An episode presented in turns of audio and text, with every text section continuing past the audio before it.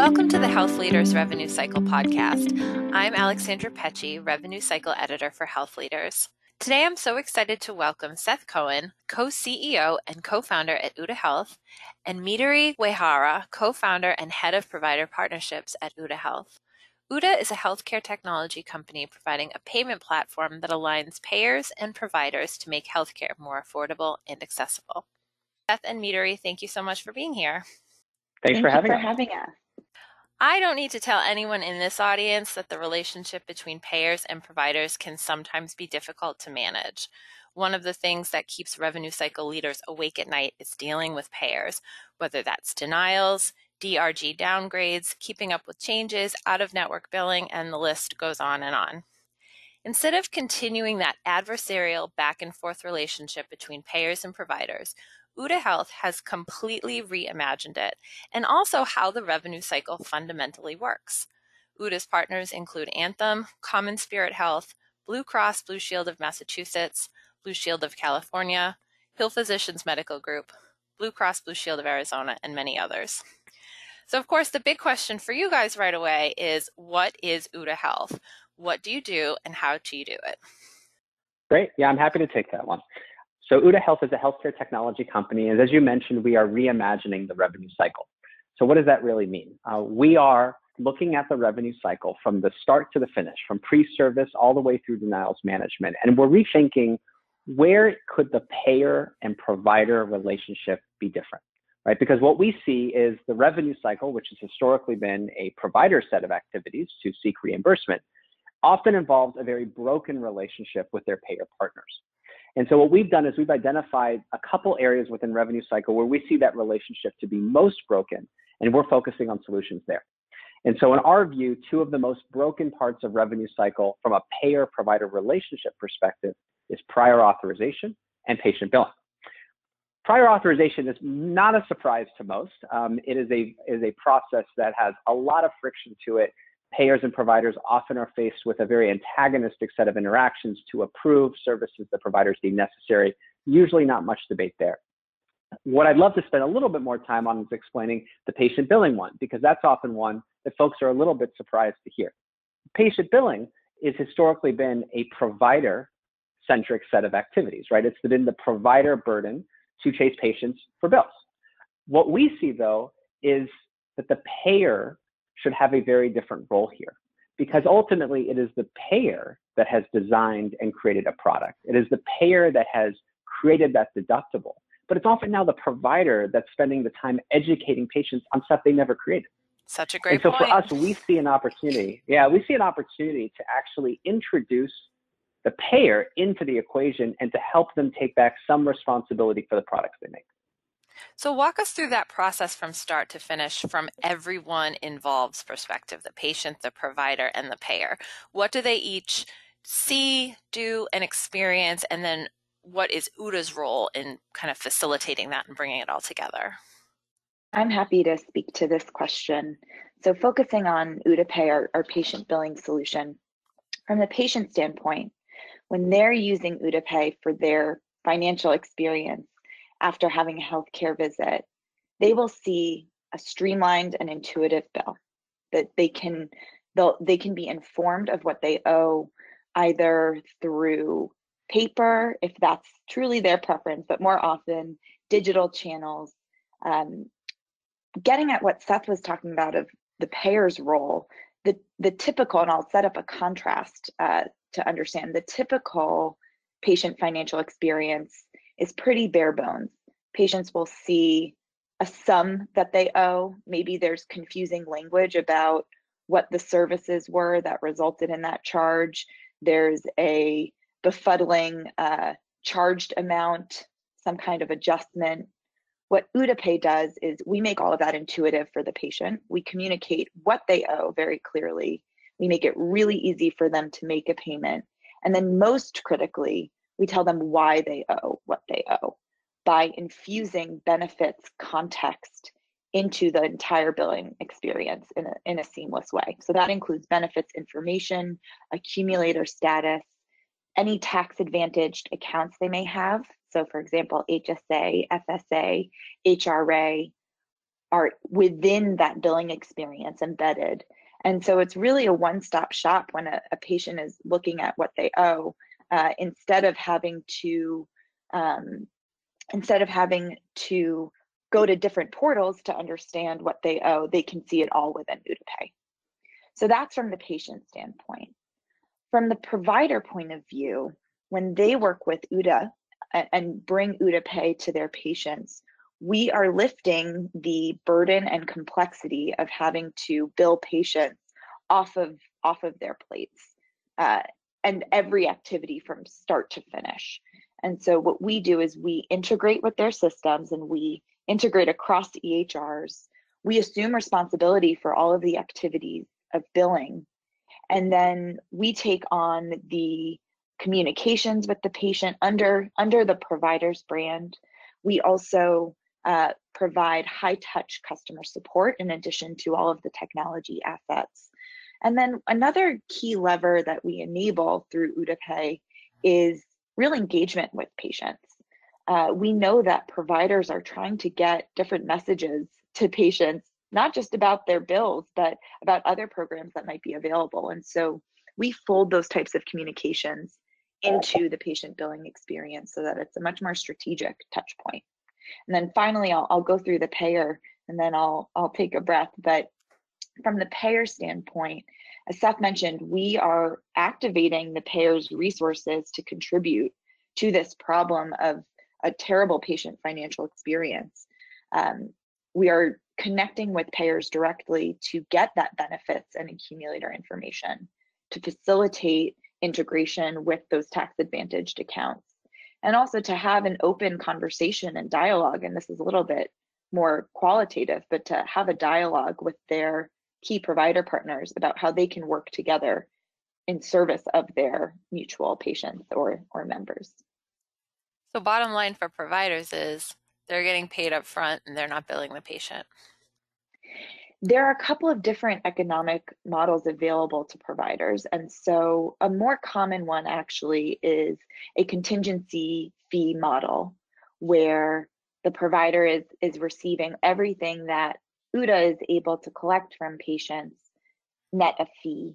And so, they've actually um, you know, some some history there is that because we've demonstrated such strong results when it comes to the financial side of increasing collections, most of our provider partners would actually like to share in that financial upside and so opt for an eco- economic model that is a contingency fee rather than an upfront guaranteed payment. We're going to take a quick break. Stay with us for more with Seth and Midori when we come back. Hi, this is Jack O'Brien, Finance Editor at Health Leaders. I'm here to tell you to check out the Health Leaders Finance podcast, which drops every third Thursday of the month. On my show, I sit down with healthcare finance executives for in depth discussions regarding high level topics affecting the industry, including revenue diversification, cost containment strategies, provider consolidation, and digital investment, among others. Subscribe and listen now to the Health Leaders Finance podcast on Spotify, SoundCloud, Apple Podcasts, Google Play, or Stitcher. Welcome back. We're talking with Seth Cohen and Midori Uehara from UDA Health. The next question that pops into my mind is why would a payer want to enter into this kind of partnership?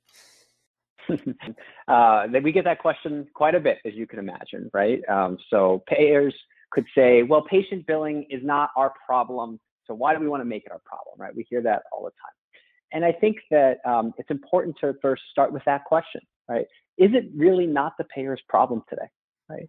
Um, when a payer designs a insurance product and there's cost share, but that cost share does not get collected in full, that cost share does not just disappear. you know, it, it actually um, is it, it's written off as bad debt and accounted for on a provider's book.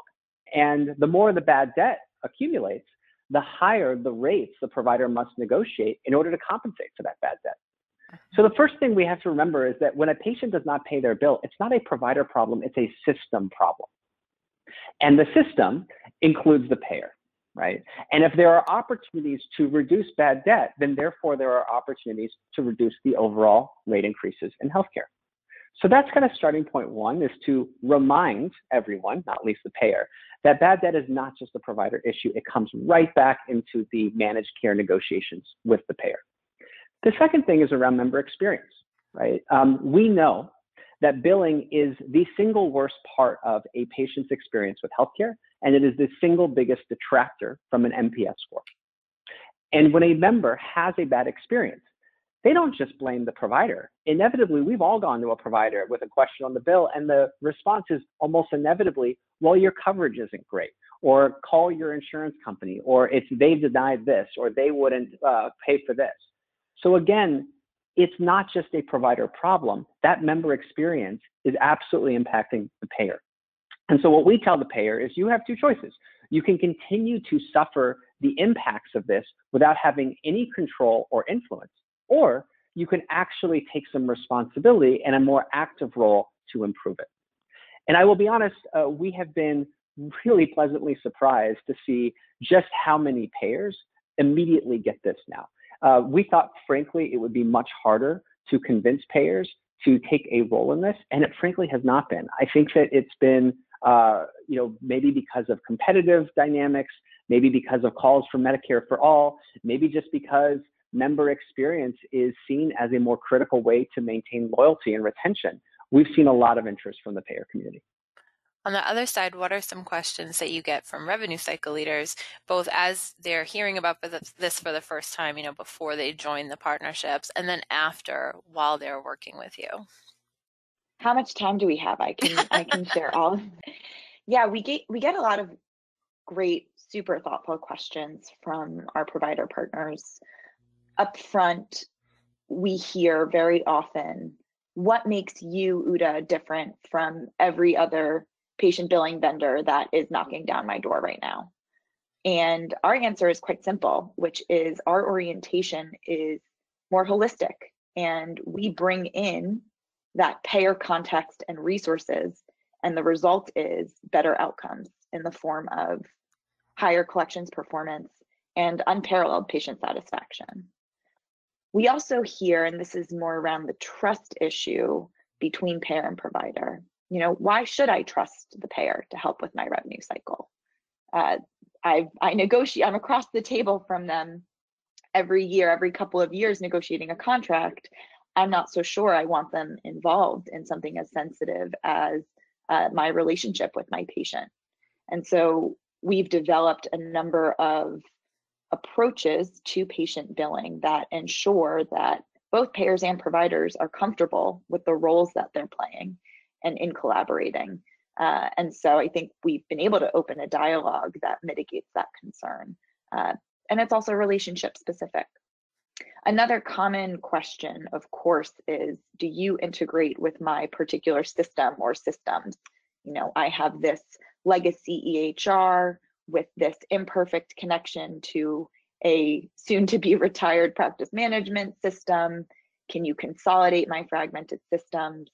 And we're really proud of the solution architecture that we've developed, which is system agnostic and relies on standard feeds, standard transactions, leveraging the EDI 835, 837 flows to communicate information so that we can truly be system agnostic and consolidate across a provider's disjointed systems, even if they have some that are new and have modern architecture, others that may be uh, on the way out, but we can work across them all. So those are a couple of the key questions that we are very happy to, to answer from our provider partners. Why is this arrangement good for everyone involved and how does each party benefit? I'm happy to take that. Let's think about the different parties and break them down. First, let's start with the most important, which is the patient.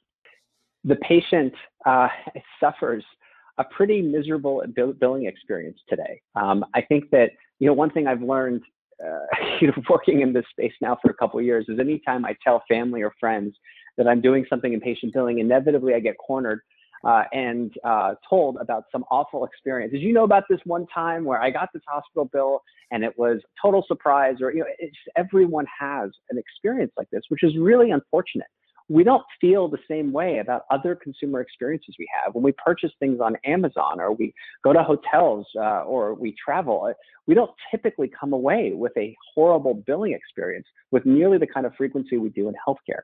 And unfortunately, it's only getting worse because patient deductibles are going up, not down. They're in fact increasing, uh, increasingly going higher, even more so after COVID, because there's a lot of folks who are in the gig economy or maybe rolling off of a large group plan, going into an exchange where deductibles can be quite high. So the patient billing experience has been miserable. It's only getting worse. Um, and frankly, it's not working because half of all patient balances do not get paid. So not only is it a miserable experience, it's just not effective either. So starting there, I think there's ample, ample opportunity to improve. And frankly, it's a very low bar. From the provider side, I think Midori captured it well. The provider, um, frankly, is, is, at a ceiling, so to speak, um, of how much they can collect, right? And part of that ceiling is driven by the fragmentation of the current model. The providers can do a ton, and they do a ton today to make the bills look nice, to offer an online portal where you can pay, maybe payment plans where applicable. All that's great. But at the end of the day, if a patient is staring at a bill that they do not understand, if they're staring at a bill they did not expect, or if they're looking at a bill and cannot match it to an EOB from their payer, they will not pay it. And so no provider can solve this problem alone. And by bringing the payer in, we can break that ceiling that they're stuck at and actually get them much closer to what they're contractually owed. So getting them that yield as well as a better patient experience is the key for the provider and not least the payer. As I mentioned earlier, yes, payers initially wonder why they should get involved, but when we explain that this is not just a provider problem, it is a system problem, they quickly get it. And they have a huge opportunity to support their patient community and also support their provider community and make sure that the contracts they're setting up are actually getting uh, realized. Let's talk about specific outcomes for providers. How does this partnership improve revenue cycle KPIs? Yeah, we we improve a couple of really important outcomes for providers. One that most of our partners are laser focused on is their yield or their net collections. And what we've been able to show with our, our partners and relationships to date is a 20% improvement on the baseline of collections. We are also able to accelerate collections and reduce that bad debt expense as a result. Uh, one thing that we've been able to do that drives the reduced bad debt expense is enroll more patients into payment plans who otherwise would not have been able to pay. We make it very easy for patients to match their payment schedule to their budget, which has enabled patients who previously would simply not pay get onto a plan that works for them. And then another really important metric that our partners are, are focused on is patient satisfaction. And there are a couple of different ways that we measure that, and different health systems, as I'm sure you know and appreciate, use different metrics to measure patient satisfaction, but the ones that we use are uh, just a simple satisfaction score after the patient completes a payment. And then we also use NPS, and it's important for us to get good baseline data. But as I mentioned, I think uh, in just earlier, we've been able to achieve a 96% patient satisfaction rating, um, which is often you know an order of magnitude above what our partners have been able to achieve on their own. So those are a few of the metrics that we've seen in our relationships to date that we've really been able to move the needle on. And how does it affect denials or, or denials not even a thing anymore? For Uda Pay, and then actually I'll, I'll, I'll speak to our prior auth solution briefly. Uda Pay on the patient billing side is, for the most part, downstream of the denial interaction between a payer and provider.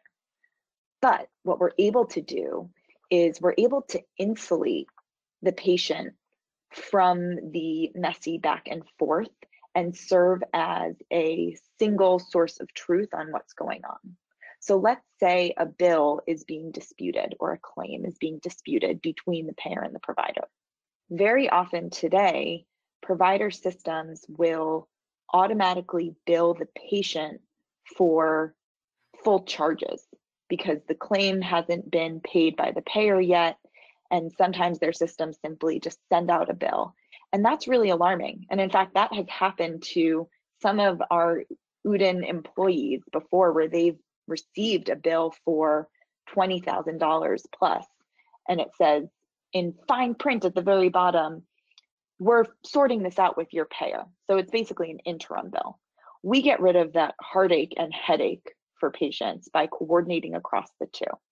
And so denials may still occur, but we're insulating the patient from the noise that they create by better coordinating the payer and the provider in those instances.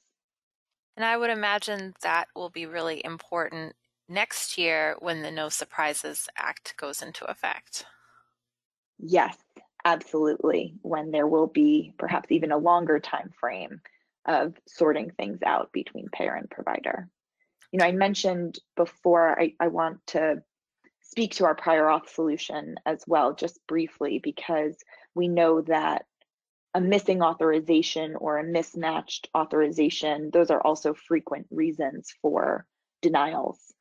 And our prior auth solution is automating and streamlining the authorization request process um, within the payer and then feeding those results back to the provider. And what we're able to do is create a more reliable prior authorization process within the payer so that there are fewer of those mistaken denials for no auth found, even though the provider did submit an auth. I know that that's a huge pain point for many providers who are pulling out their hair saying, I'm submitting an auth for everything I possibly could, and yet I'm still getting denied, even though I'm certain I, I submitted that. So we're helping to normalize that process, automate it, and then make it more consistent and reliable so we don't get those unnecessary, noisy denials due to some kind of breakdown in the process upstream on the payer side. Finally, let's talk about the future even more. What are you working on to improve the program and what might it look like in five years, 10 years down the road?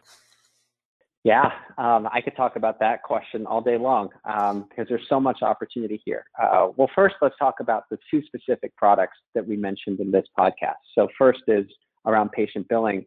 I think there's so much that we can do to uh, deep, more deeply personalize the experience using claims information from the payer or prior auth information from the payer we can really uh, model a very clear projection of what that patient is likely going to encounter from a billing perspective and be much more customized in how we present bills. So, for example, if we see uh, a prenatal claim come through and we can anticipate that the patient is expecting a pregnancy, um, and then we can forecast what those costs likely might be, perhaps set up a longer term payment plan that would cover the upcoming care as well, right? So, again, moving away from this episodic transactional view of a patient and saying more holistically, what do we think that this patient's going to encounter?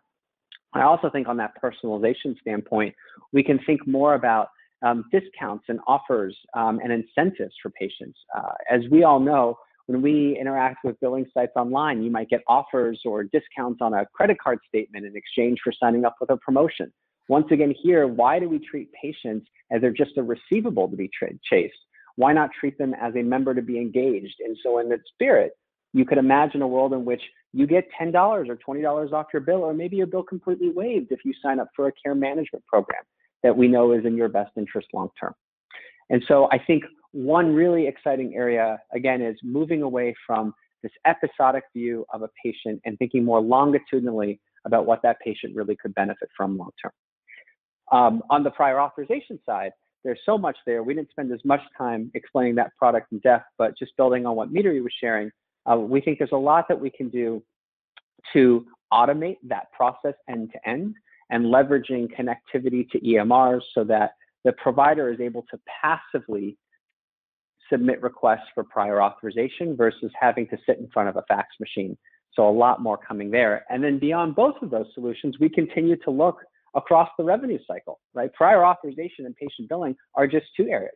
We're looking a lot into denials management as well. And how do we support more efficient review of denials or even prevent them upstream?